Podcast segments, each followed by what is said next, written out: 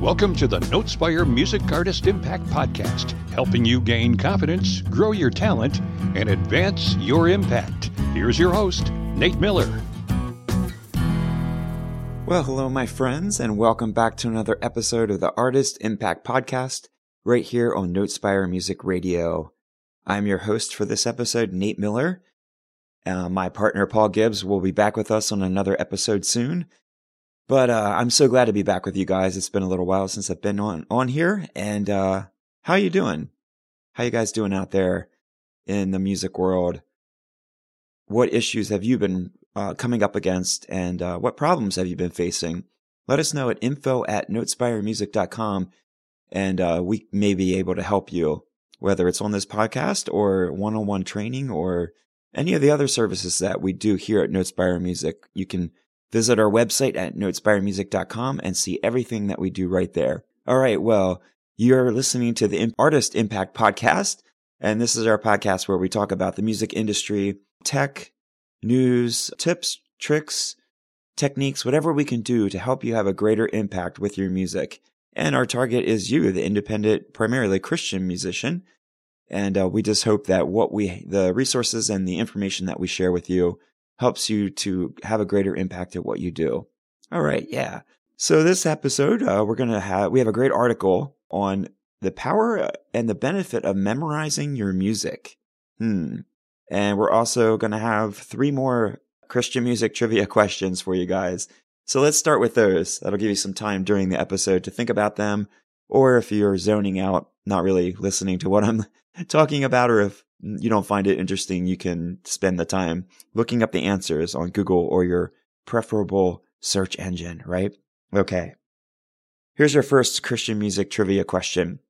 Okay. Which singer songwriter and worship leader released the album called The Garden in 2017, featuring songs like What a Beautiful Name and Peace Be Still? Okay. Again, this Christian singer songwriter and worship leader released an album in 2017 called The Garden, which featured songs like What a Beautiful Name and Peace Be Still. Who's that artist? All right, think about that one. All right, question number two. What Christian rock band formed in 2002 gained popularity with their album entitled Comatose and songs like Rebirthing and Whispers in the Dark? So this one might go back a little bit, a little ways for you guys, depending on how old you are. The band was formed in 2002, Christian rock band, and their album Comatose featured songs like Rebirthing and Whispers in the Dark. What was the name of that band? All right, and finally, question number three. Which Christian artist, and again, worship leader, is famous for songs like Good Good Father and How He Loves? And he released this album Love Ran Red in 2014. All right, there you go. There's the three questions you guys can think about. Uh, maybe you already know all three. If not, um, give it some thought and um, or look them up. okay, so we're going to jump into this article we have today on the benefits of memorizing music. What do you guys think out there? Do you think that it's better to have your music memorized, or are you fine playing from a chord chart or a score? Now, some of you, you just play by ear. You know, you might have learned piano or guitar on your own or in an unconventional way, not a classically trained way. And you do everything um, by ear without music. And you're probably like, duh, yeah, I memorize everything because I never look at music. And others of you, you were trained classically. You know, you had been brought up playing off of the page, whether that's a score, you know, a, piece of written music with all the notes on it, or you learned from a chord chart and you're looking at the chords. Or also as a singer, what about the using a confidence monitor in the back of the room, looking at the lyrics or having the lyrics on a stand in front of you? Do you rely on that or do you memorize your lyrics and sing them without any reference point? I think, you know, there's pros and cons to both. I can speak from personal experience. I know when I when I was growing up in school, I played alto saxophone. So starting in fourth grade and all the way through 12th grade, um, I learned to play the saxophone from day one by reading music. You know, I had already learned how to read music in music class, but um, from like I said, from day one, I was reading music from a book or from a page And then finally in high school, when I got into orchestra, you know, from a score. And then it was only then in high school when I joined jazz band that I suddenly realized I had no clue how to improvise on the saxophone. So I was in marching band, symphonic band, or concert band, whatever it was called, and uh, orchestra. And then suddenly in jazz band, I would be playing the music in front of me, and then it would get to like a 14 bar, me- you know, 14 measure piece of the music, and it would just say improvise, and I had no clue what to do. And I'd been playing since fourth grade, was first chair, had private lessons.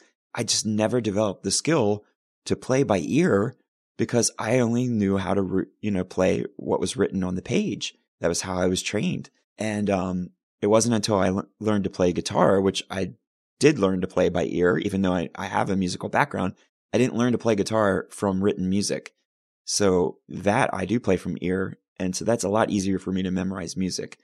Um, I can give you another example. In all of my years of leading worship, I played with a, a pianist one time, Linda Fisher. If you're out there, if you hear this, miss you. Loved playing with you. Uh, Linda was a classically trained pianist and was amazing at sight reading. You could put anything in front of her. Never saw it before in her life, and she could sit there and play it flawlessly. But give her a chord chart in whatever, the key of G, let's say, and ask her to play. She had no clue, no clue what to do. And I said, How can you play these amazing pieces of music sight unseen perfectly, flawlessly, note by note, but yet you don't, you can't play a simple chord progression in the key of G. She, her mind just would, could not grasp that. That was not how she was trained. And I totally got that because, like I said, that's how I would, that's how I learned saxophone. And I had the same issue there. So if you are classically trained, maybe you don't memorize your music. Or if you, I shouldn't say that. Um, there are concert pianists who memorize long pieces of classical music because they're not going to refer to the, the copy on stage. So anyway, those are just some examples from my personal life. I can elaborate a little bit more and just say that, you know, I've been in several bands as well. And, uh, the first band I was in, you know, we wrote all original music. We played some covers, but so we didn't write music down. You know, we would usually start with a jam session, um, come up with interesting chords and progressions and things like that. And then, of course, the singer, he might write down his lyrics after he'd come up with a melody or something, but we didn't write out chord charts. So there was never music written. We just learned to play them because we wrote them. And, um, yeah. And so I never thought about reading music for that. But then when I played in worship teams, we did have chord charts because, you know, we needed everybody to be on the same page. No pun intended. Um, playing in the same key. You know, we had a confidence monitor in the back with the, the lyrics for the singers and suddenly, you know, I do have a chord chart in front of me, whether it's a physical page on a stand or a digital music stand, like on an iPad that's attached to your mic stand. And I often found that as long as I had that copy in front of me, the chord chart, it was like a crutch. I would look at it. Even though I know I knew those songs by heart, I could play those songs in my music room without any reference at all and have no problem. But come Sunday morning, when I'm up on stage, especially if I was the front man, the leader, and I have so many things in my mind, like, okay, what's the next song? Um, what's the transition? Am I going to speak in between songs? Or are we just going to go right into it? Do I have to put my capo on? What was that chord I just missed? you know, viewing the room and saying, seeing how is the spirit leading? Do we need to repeat a chorus? There's so many things that are running through your head. It was so easy to get lost. And once that happened, it was like a train wreck. You couldn't figure out where you were. So you know, kind of felt relieved to have a, a copy in front of me, whether it was paper or, like I said, digital.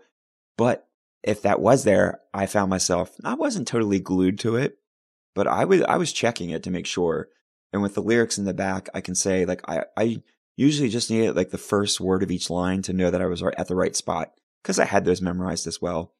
And then for personal songs that I wrote, kind of singer songwriter type songs, again, if I didn't have a chord chart in front of me, I could just play them. I mean, I obviously I wrote them.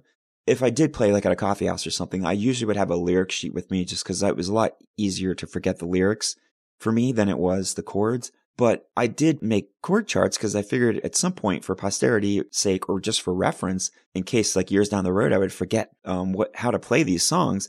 I did create chord charts, but I found like again, if I ever used those and had them in front of me, I would be glued to that chart. And um, I always heard this kind of cutesy phrase uh, that was that said in worship at least it's about the heart not the chart so the idea is like you know it's not about getting the notes right i mean yeah you want to play with excellence but you don't want to be glued to the chart because you're supposed to be playing and expressing the lyrics that you're singing and the music, the melodies that you're playing.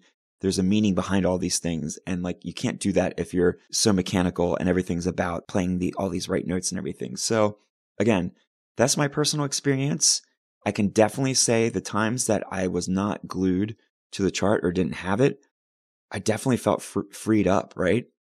So for me, um, I'll just say in the context of leading worship, I found that if I could at least have one of the two memorized, either the lyrics or the chords, it was just so freeing because I didn't have to sit there and look at the chords going, you know, follow the chord chart while I was playing. I might have to look up the lyrics, you know, at least I had one of them memorized. Or if I had the lyrics memorized and then I could look at the chart. But if I had both memorized, that was ideal because then suddenly I didn't have to worry about what I was playing or singing. It was just coming out naturally. And then I was able to express things better. My playing, my performance, or the execution of what I was playing musically and singing was much better because then I could put feeling into it because I wasn't so concerned about the notes or if I was singing the right words or playing the right or right notes, I'm sorry. And uh, again, I could view the room and see how the people were responding to the songs and just kind of gauge where is the spirit moving here. You can't do that if your eyes are glued to a chart. And there's also a disconnect there with your audience, whether it's in corporate worship or if you're performing, you know, in a band or as an individual artist. If your eyes are glued to a chart or to um, lyrics and you're not looking at the audience, you know, you don't have to stare at them, obviously, but if you're not regularly, regularly, that's a hard word to say. If you're not regularly looking at them, making eye contact, checking in with them, so to speak, you're, you're missing a great opportunity to, um, really engage with your crowd. So, uh, yeah. So I would say personally, I have seen the benefit in memorizing music. Maybe some of you have too. So we're going to look at this article. The author obviously sees a benefit. Um, his conclusion is kind of this. He says, being able to read music is a worthwhile skill and notable achievement as a musician, right? So like any of you that have learned out there to read music, you know that that takes time to learn all the notes and the durations and you know the the rests and everything and the rhythms and how that's notated in in classical music. That's a skill to learn, but he says the art of memorizing music is something that yields additional benefits. Memorizing a piece from beginning to end frees you from sheet music, tablature, chord sheets, or other encumbrances, which he gives examples like no more dragging that iPad on stage to jog your memory. so you don't have to have a music stand on stage or an iPad um, so that you have, you know, a reference point. So obviously he's coming from the standpoint that there's a benefit in memorizing your music I would have to agree just from my personal experience, but I'm curious to see what you guys think out there. What has been your experience? Is it better for you to memorize your music? Is that a no brainer for you? Do you just start from that? Or do you have a little bit of a mixture like I had in my past where some bands or some aspects, I certainly had my music memorized and never used a chart to other times there was kind of always a chart there, whether it was lyrics or chords. Um, let us know. Email us at info at notespiremusic.com. We'd love to hear your story, and um, maybe we'd even talk about it on one of our podcasts coming up. Use you as a reference for our listening audience. All right, well, we're going to take a quick break, and then we're going to come back and dive into this article and see what the author has to say for us. Be right back. All right, and welcome back. And you're listening to the Artist Impact Podcast right here on Notespire Music Radio. Again, I'm your host, Nate Miller, and we've been talking about uh, the benefit of memorizing your music. So we have an article here from Lee Purcell called Memorizing Music Benefits and Tips to Unlocking Auditory Memory. Um, this was published on September 19th of this year, and uh, this comes from the, the Disc Makers blog. So let's see what he says. He says um, the framework created by memorizing a song can make your playing more fluid and expressive, serve as a springboard to improvisation, and add to your overall confidence on stage. Yeah, those are all things that I talked about before the break from my previous um, personal experience. The idea that I wasn't able to improvise on the saxophone because I didn't have my music memorized. Eh, you know, I learned I could only play what was written in front of me. And then also that idea of like being able to play more fluid and expressively or to sing more expressively if you're not glued to the lyrics. That definitely was my experience. And like he says, it's a boost of overall confidence. I think that's true as well. So what's this uh this auditory memory that he's talking about? Obviously that's memory of the things that you've heard, right? He says this is a very powerful tool. And he gives the example like, have you ever heard a, a jingle from a commercial that was from 30 years ago and you hear that playing in your head, right? Just out of nowhere. Maybe some of you aren't that old, but if you are, you can probably certainly remember things from that long ago, like from your childhood. Why does this silly little jingle from a, a commercial, whether it was on the radio or on the TV, why is that still stuck in your head? Like you remember that note by note, right? But that's the strength of auditory memory, he's saying. And harnessing that, that power is a technique for memorizing your music. And of course, repetition is what's needed there, right? That's part of the equation because the jingles that you remember so well, they were literally drilled into your head because you'd hear that same commercial over and over again. A lot of times on multiple channels, right? You know, if you're on TV and you're flipping from channel to channel, you see the same commercials if you're on the radio, you hear the same commercials, and um, the the repetition just gave the, the persistence of that gave birth to that earworm, right? That thing that gets stuck in your head that you can't get rid of.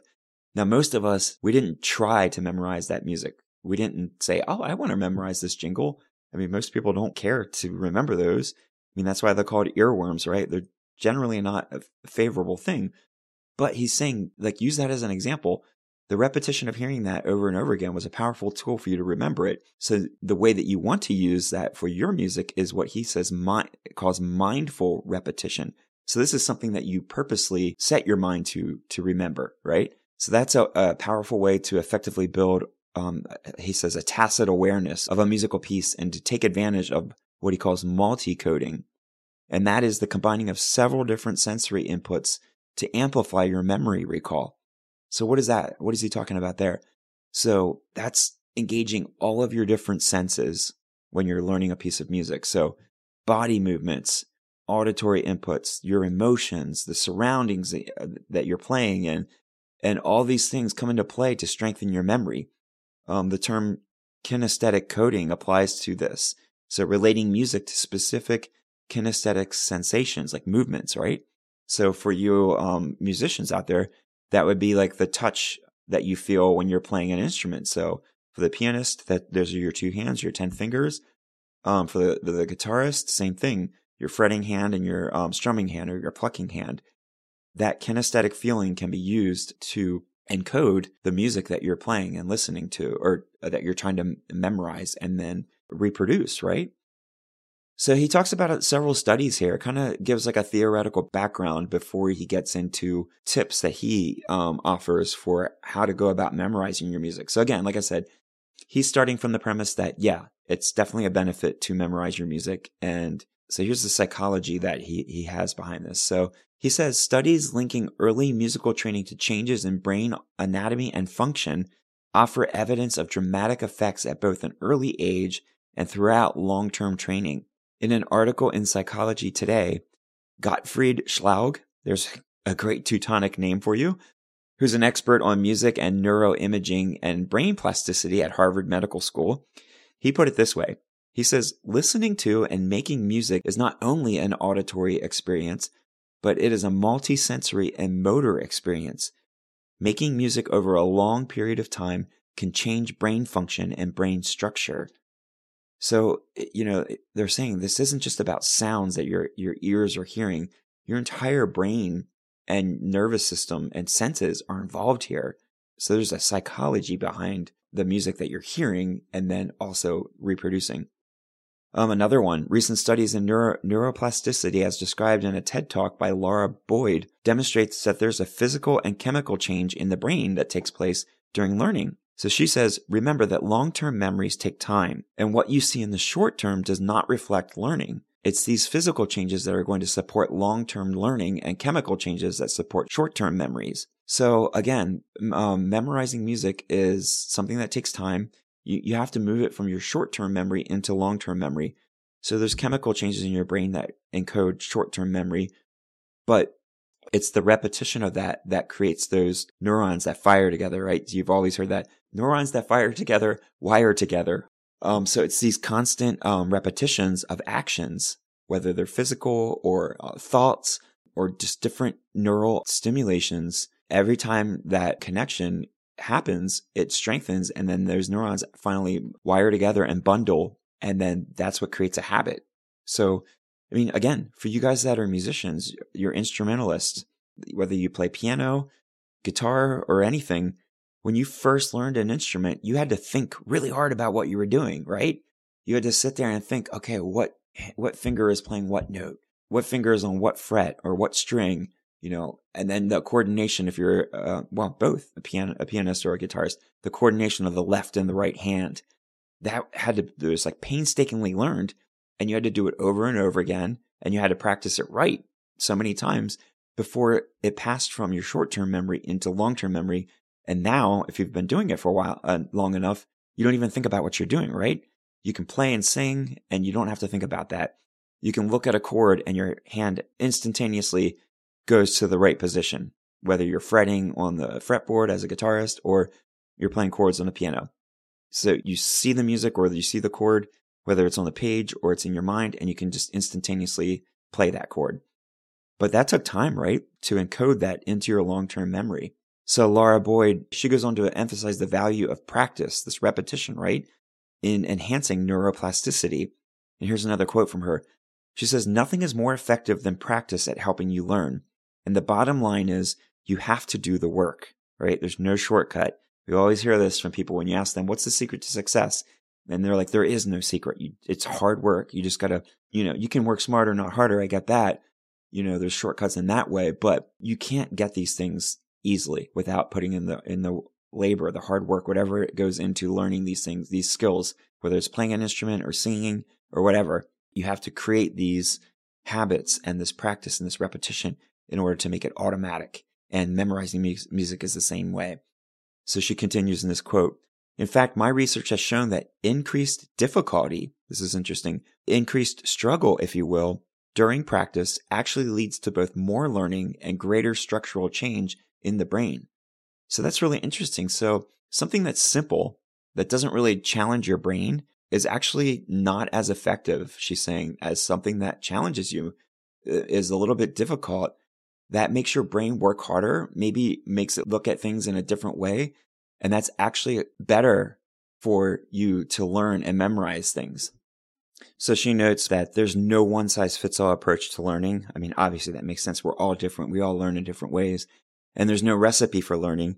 And she sort of blasts the notion that it just takes 10,000 hours of practice to master a new motor skill. She says, quote, it's not that simple, right? Um, I don't know. I guess many of you have probably heard that figure that's been thrown around, right? Like the 10,000 hours to master a certain skill. I think that was Malcolm Gladwell that talked about that. Um, his research, he found that in general, most people had to work at something or practice something roughly like 10,000 hours. And then once they did that, they kind of mastered that skill or acquired that skill. I think that's probably generally true. I mean, his research that bore that out, but like she's saying, it's not that simple. You know, it's not a one size fits all thing. That doesn't mean that that's going to work for everybody. There are some people that would get it in less. Maybe someone that could get it in 5,000 hours, depending on what the skill is, or somebody that might take twice as long, 20,000 hours. So while it's a general rule of thumb, you know, a good way to look at it, like basically 10,000 hours is the average that it takes to learn a skill that's not necessarily for everybody. So there's different areas of the brain that are involved in music creation and appreciation. Another neuroscientist, neuroscientist and musician named Alan Harvey described the divisions this way in another TED talk called uh, Your Brain on Music. And this is what he said. When we look at areas in the brain that are active when we process language or music, there are some areas of overlap, which suggests to many that perhaps language and music evolved from a common precursor. We can call this a musilanguage or a proto-language. But there are also clear differences. So in most people, language is processed on the left side of the brain, the left hemisphere, whereas music has a, a more right hemisphere bias. Music also activates pathways within a, com- a complex structure called the limbic system. The limbic system is buried beneath the surface of the brain. It's involved in learning and memory and also our emotional responses. Music also activates a reward center buried deep in our brain, a reward center that is also stimulated by other pleasurable activities like eating chocolate or having sex. Not necessarily in that order. But music does more than just make you feel good. Music also activates regions in the front part of the cortex that are also activated when you perform cooperative altruistic acts. Okay, wow. That was a huge quote and there's a lot in there. So let's unpack that a little bit.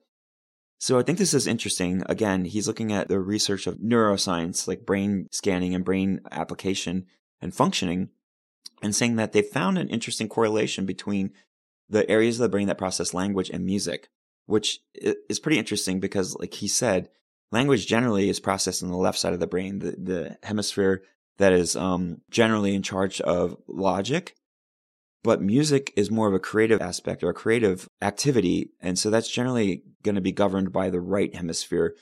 But apparently there's certain areas of the brain that light up for both. So there's a crossover there. So it's interesting because, you know, I've always heard that music is mathematical, right? You can reduce it to numbers and math because you're talking about intervals and, you know, vibrations of different frequencies. And like, there's so many books and resources out there that have explained the mathematics behind music and that's why you can have like music theory, right? Explaining how music works. Language, yeah, language is just different to me. But again, like the research that they're talking about says that there's a little bit of overlap, but also differences. So that makes sense. But it's interesting. He, he pointed out here the limbic system is pretty important when it comes to music. And he talked about how like this is this other part of the brain that's buried beneath the surface. It's involved in, um, in learning and memory, but also emotional responses. So this is kind of like more of a primal part of your brain, something that we don't necessarily consciously control, right? So when we're talking about the prefrontal cortex, like conscious decisions and everything, that's something that we have um, conscious control over, but the limbic system isn't. So an example would be like something jumps out and scares you, you know, un- unexpectedly. Your body jolts, right? or you might let, let, out like a little bit of a shriek or something. That's like a kind of an in, involuntary response, sort of that fight or flight ex- response. That's kind of controlled by the limbic system, and you can't necessarily control that. Um, you can learn to control things like that to like not jump when you're scared, but there's natural responses that you don't necessarily consciously control. And it's interesting that music is um, that this limbic system is involved in music because I mean, how, how many of you out there have listened to a piece of music that just moved you so emotionally, right? You listen to a beautiful piece of music and it can, it can actually bring you to tears. Or, I mean, how many people that go to the gym and work out will listen to certain music that just gets them pumped up, right? Motivated and everything. Music has, it definitely has a huge impact on our emotions, doesn't it? There's really something to that. So that must be where this limbic system is involved. And it's really interesting to see how God has designed our brains to work that way. But this last, the last part of this quote, this last sentence really intrigues me here, where he talks about like, you know, music's not just about feeling good. Not only makes you feel good, but it activates regions in the front of your brain that are activated when you perform, he says, cooperative altruistic acts. So, you know, that great feeling that you get when you do something good for somebody? like when you help them or you do something and they're just so grateful and it just makes you feel good that you were able to touch another person, to help them, to make a difference, right? He's saying that same part of the brain is activated when you're playing music. That's, that's crazy. I, I don't know. I'd never thought about that before. Like it kind of makes sense, but I'm really intrigued by that and want to look into that a little bit more. That's really interesting. So I would definitely encourage any of you guys that are out there that are interested in like how the brain processes music or how music affects the brain. Look into that. There are so many great resources out there, both in book form and videos you can find online on YouTube and elsewhere. We can't really delve into that in this particular podcast. Maybe we can talk about that on another one. Uh, we just don't have time to look at that. But yeah, there's a lot of great stuff out there, research that's been done and stuff that's been written. If you're interested in that, it's a really fascinating subject. And I think it can only help to enhance what you're doing it's kind of like learning how um, how your body works and your brain works and and how it works together with music and that's just going to help to enhance what you're doing. So again this article kind of starts out with this, sort of theoretical background. Um, he's looking at the neuroscience and the brain activity that's involved in music and the like you said not necessarily specifically about memorizing music but the way that the brain is involved with music.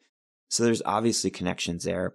And again, he's starting from the premise that is there's definitely a benefit to memorizing your music, right? It frees you up to be expressive and um, to improvise and to connect with not only the music that you're performing, but with the people that you're performing for Just so many different ways. So the last half of this article then is several tips that he gives on how to go about memorizing your music. So if you've already done that, or if that's all you do, you're probably like, ah, you know, what's the big deal? That's just what you do.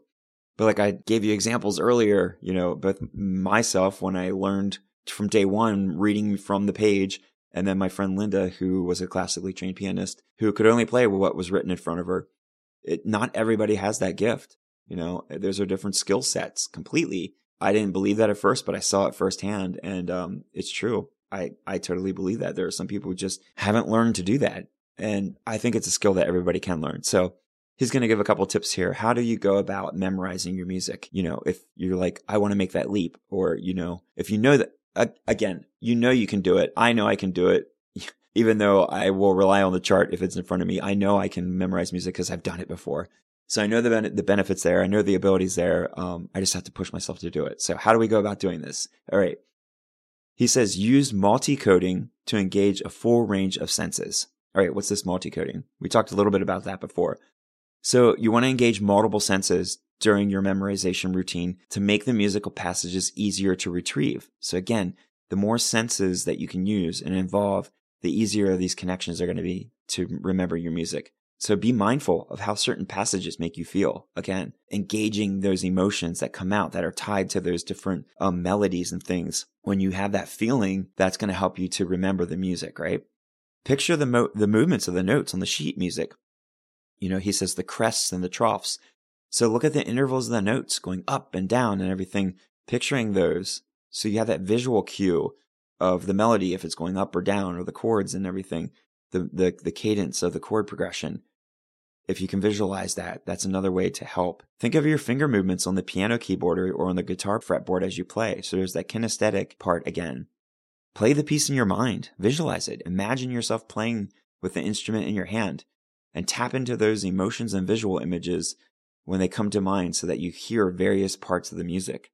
So again, he starts off with this kind of multi-coding using these multiple senses and the more of them, of them that you can use and combine and coordinate, the easier it's going to be to memorize the music and then to reproduce it. All right. The next tip he gives is chunking. so what's that? He says apply chunking to remember long sequences of notes. So you want to break down lengthy or difficult passages, sections of music into short, organized chunks in a, an effective way to enable faster memorization. So this is kind of like making, like when you set goals, right? If you have a really big goal that either is going to take a long time to get to or if it's difficult and you think, well, I can't, I want to achieve this, but I can't do it. How do you do that? You break it down into smaller pieces that you can achieve that will move you successively towards the end goal that is not, you're not able to do, whether it's just too difficult for you or there's the length of time. So same thing here. You, you might have a large piece of music that you're trying to memorize, especially if it's, you know, a classical piece. So rather than trying to memorize the entire thing from note one to the very end, chunk it. Take chunks of the, of the music and memorize that small sections, the pieces, piece by piece. That makes sense if you um, want to do that. Break that down into like motifs or like kind of musical themes and uh, use those as small, kind of like mini songs. And then once you learn each of those, you can learn to link them together. Um, he says some music coaches recommend starting at the end of a piece and working towards the beginning. So kind of working backwards. And he gives the example of, uh, in a YouTube segment, Josh Wright details his approach that he uses on piano, designating short sections and working from the ending towards the beginning of the piece. So I think that might go back to what, um, that Lara Boyd had said earlier, where it's actually more effective if your brain is challenged or it has to do something difficult when you memorize something. So it's easy to fall into the trap, especially if it's a melody that you know because you're kind of expecting what's to come up. And then your, you know, your brain can kind of go on autopilot or it's not significant enough for your brain to like register it. But if you're forcing yourself to go backwards, now you're not playing the notes backwards. You're just taking sections from the end and moving back towards the beginning your brain doesn't um, intuitively know what's coming up next. So it has to really concentrate. And so that's going to help boost your memory. Again, it's that challenge there, right? All right. So that's another idea. Um, next one, build associations with the music as you play it. So sing or hum the music as you play and practice and create associations with the rhythm and melodies as you go. Be aware of the physical movements, so your fingers and your hands and your arm motions, sensitivity of the pressure on the keys or the fretboards.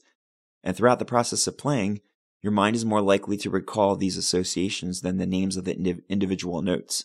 So again, it's about using your different senses rather than just saying, oh, well, I'm going to play G, B, C, you know, like whatever this sequence of notes is. That's going to be a lot. It's less significant to you than um, these different associations that you have, these auditory sens- senses, the, the visual, the kinesthetic, and all these different things. So you want to build associations with the music as you play it. Okay, next is to tailor the practice routine to suit you. And I think that again goes back to what she said earlier um, in that TED talk that there's you know there's no one size fits all kind of way for everybody, and he's sort of echoing that here. You know, if you're going to force yourself to perform practice sessions um, and a routine, you, you at least want it to be comfortable, right? And and you need to adjust your approach to one that's going to fit your schedule, your preferred methods of learning, and your personal inclinations. I mean, it seems like a no brainer, right? But being comfortable and being relaxed is going to help you memorize music much easier. You know, memorizing is already a tricky thing. So why create more tension and resistance in that process by using um, a method or, you know, a system that just distracts you or discourages you from memorizing the mu- memorizing the music. So if you find tips out there, like even the tips that he's giving in this article, or you use someone else's system for memorizing and it doesn't work for you, you know, don't use it or use pieces of it that work and combine it with other pieces from other places, other sources that you've learned.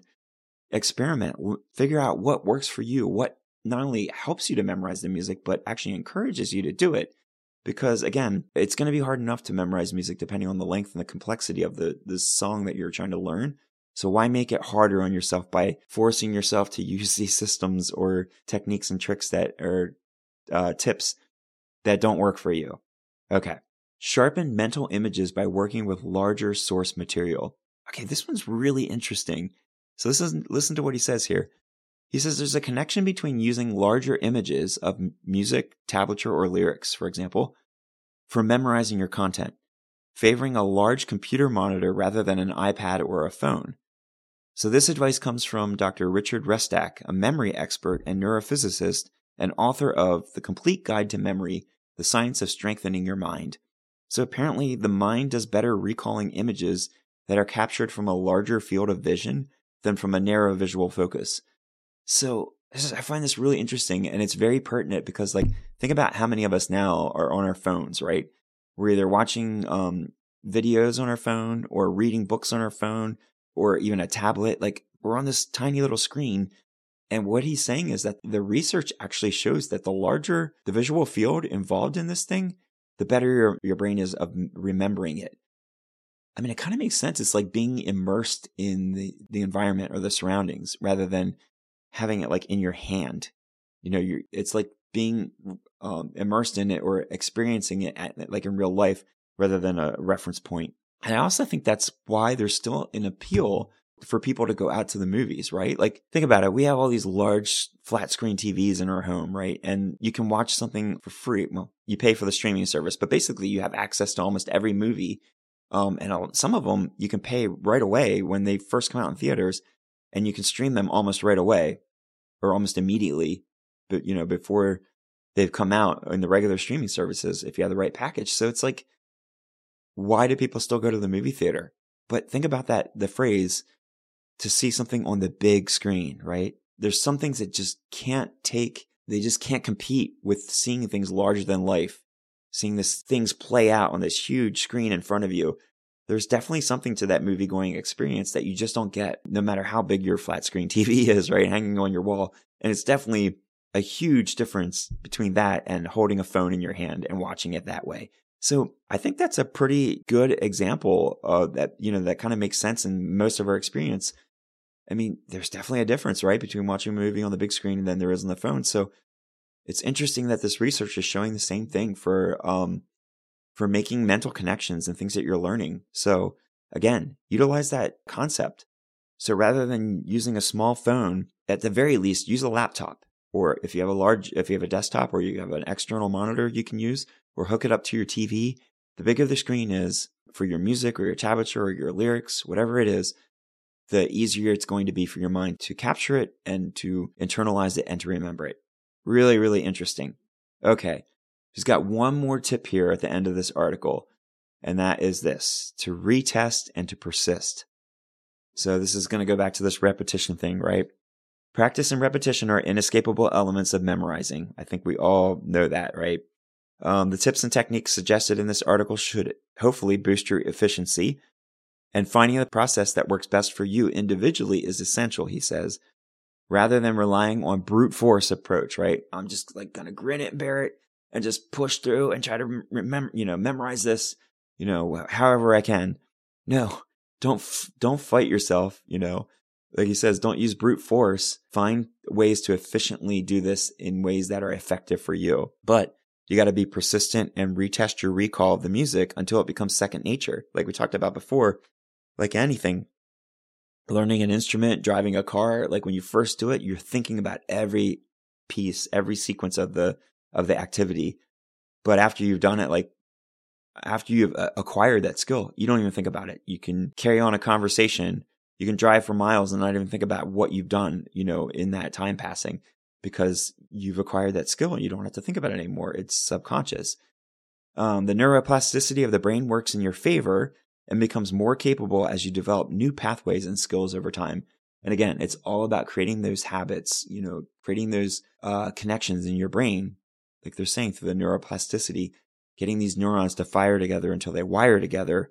And then your brain has acquired that skill. So he ends the article this way. Much of the current thought and research seems to converge on one point Learning and memorizing music is a very individual process that's different for each of us. Experiment with different methods and see what works best for you. All right. So again, I, I'm really curious to hear your experiences out there, our listeners. Is that your like your go-to process just from day one, whenever whatever you're learning, do you memorize it right away and don't even bother with the score or the chart?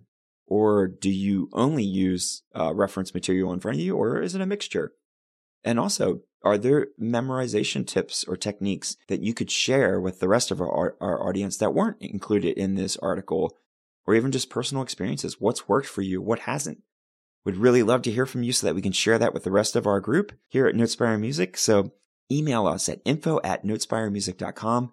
Let us know your experience and uh, we will, we would love to share that with the rest of our listeners here. And uh, if you guys need any more help with um, this particular subject, if you'd like to see us cover uh, more content in this in terms of podcasts, or even doing some um, videos on our YouTube channel, which by the way is Notespire Music TV. um, if you want us to create some kind of tutorial videos on memorizing music, let us know. We would love to put that content together for you if you think that would be helpful for you. If you need help for anything else in, in your music career, um, we do a lot of stuff here. We have a studio. We do songwriting and collaboration, um, music videos. We can do promo videos, uh, artist development, artist promotion, um, content creation, all kinds of things. So visit our website at notespiremusic.com and you can get a feel for the different services that we have there. All right. Well, we're going to end this episode with those uh, Christian music trivia questions that I gave you at the top of the episode. So we're talking about memory. Did you remember what they were? Did you remember that we asked them? All right, let's go over those questions and see if you had the right answers. Okay, question number one was which Christian singer songwriter and worship leader released, yeah, released, released the album The Garden in 2017 featuring songs like What a Beautiful Name and Peace Be Still. That was, of course, the worship leader and artist, Kari Jobe. Yeah. Um, I don't remember Peace Be Still. I'd have to hear it again, but definitely know What a Beautiful Name. I think that one, I feel like, I know I've heard, uh, yeah, I know I've heard Kari Jobe sing and perform that one. I think Hillsong might have done that as well. A lot of people recorded that, I should just say. And that was one that I've done many times in corporate worship. Very powerful song. Um, I, I think it was kind of done a, a lot, but um, I, I still think it's a really great song. And I've heard a lot of great mashups with that one as well. Um, I think we would mash up what was that? What a beautiful name with uh, what was it? Your name by Paul Baloche, something like that. But yeah, Kari Jobe was the name of that artist. All right, question number two. What Christian rock band formed in 2002 gained popularity with their album called Comatose and songs like Rebirthing and Whispers in the Dark? All right, that band was the Christian rock band Skillet. Yeah. Yeah, I know Skillet. Um, I know some of their music. I I might have one of their CDs. I don't remember which one it is. I don't even know if it was Comatose, but um yeah. I think they've had a lot of great music out there. Um, certainly in this genre of a Christian rock band there and actually I think the lead singer has a podcast out there. I've listened to some of them or watched some of his videos on YouTube. So he's out there podcasting as well. But yeah, 2002, I didn't realize that was when they formed. I was thinking they were older than that, but uh, I mean, older. That's 20 years ago. Anyway, all right, that's the the band. Okay, and then our third question is which Christian artist and again worship leader is famous for songs like Good Good Father and How He Loves and released the album Love Ran Red in 2014. All right, you probably knew right away from Good Good Father or maybe even Love Ran Red. That was, of course, Chris Tomlin. Yeah. Uh, Chris Tomlin, I, he did not write Good Good Father. I think that was, was that Housefires? But he certainly made that song famous. I think most people, if they think of the song Good Good Father, they think of his version. And I think I've seen him perform with the original songwriters. But, uh, yeah, that was one of those songs, again, very powerful when it first came out. People loved to sing it. They still love to sing it, but it was I hate to say done to death. I, I heard it played to death. I, I had to perform it way many more times than I cared to. And it just sort of lost its power after that because too much of a good thing is still too much, right? But I think it's one of those songs that's great to like table for a while and then go back to because you remember how powerful it really was in the beginning. But yeah, it definitely kind of ran its course, didn't it? But Chris Tomlin, I love you, man. You did a great thing with that song, but uh, I'm glad that you're still making new music since then because we need we need new songs from you or from other people that you have taken and put on your albums, right? all right. So those are our three uh, questions. Um, how many did you did you guys get? Did you get all three? Did you get uh, one or two? Again, let us know. Info at notespiremusic.com. I hope these are fun for you guys, maybe um, educational or informational at least maybe you didn't know any of them. I really don't know uh, what your your background is if you listen to Christian contemporary music, if you sing it in your church, or maybe you come from a traditional background and you're still only doing the classical hymns, which that's great too. I love the hymns and the heritage and the tradition that all of these modern artists they're standing on the shoulders of these great hymn writers. So I think that's important to remember as well and to pass on to uh, for the next generation to remember where we came from so it all has its good thing, um, good points. And, you know, the Psalms encourage us to sing a new song to the Lord. So I think it's great to bring both the old and the new out of the storehouse, right? All right. Well, I want to thank you guys so much again for sitting through another Artist Impact podcast. I really hope this article was informative, inspiring, and also engaging and like kind of encourage you guys to think about it. Um, if you haven't thought specifically about memorization, um, whether you're already doing it and thinking, oh, yeah, I, this is a good thing that I'm doing it, or you haven't ventured into that path and you think, I got to try to do this and see what it's all about. Is this really going to free me up to be able to play and express myself much more, e- more easily and to really worship God more effectively? I think, um, it's, it's hard to engage your heart, soul, mind, and strength in what you're doing if you're glued to a page if you're thinking, you know, about what, what, what's the next note? What's the next word I'm going to sing or play? You really can't freely worship God with all of your being or express your music completely and the meaning behind the songs and in, in the individual notes unless you're free to do that. And you can't do that if you're, you're glued to a page. It's my personal experience and understanding. And that's what the, the article brought forth. So Again, I hope it was helpful to you guys and thank you guys for sticking around and listening to that. And again, reach out to us if you need help or if you're interested in knowing anything more about what we do and what we can do for you. Info at notespiremusic.com or just go to our website, notespiremusic.com. We're on Facebook and Instagram. And again, we're on YouTube at Notespire Music TV. This has been another Artist Impact podcast. Thank you guys so much, and we look forward to seeing you again soon. God bless and bye bye. Thank you for joining us for the Artist Impact Podcast, a production of Notespire Music, LLC. At Notespire Music, we empower independent Christian musicians to grow their God given music potential by refining their craft and extending their music ministry reach. Notespire Music, helping you gain confidence, grow your talent, and advance your impact. For more information, visit notespiremusic.com and join us next time for the Notespire Music Artist Impact.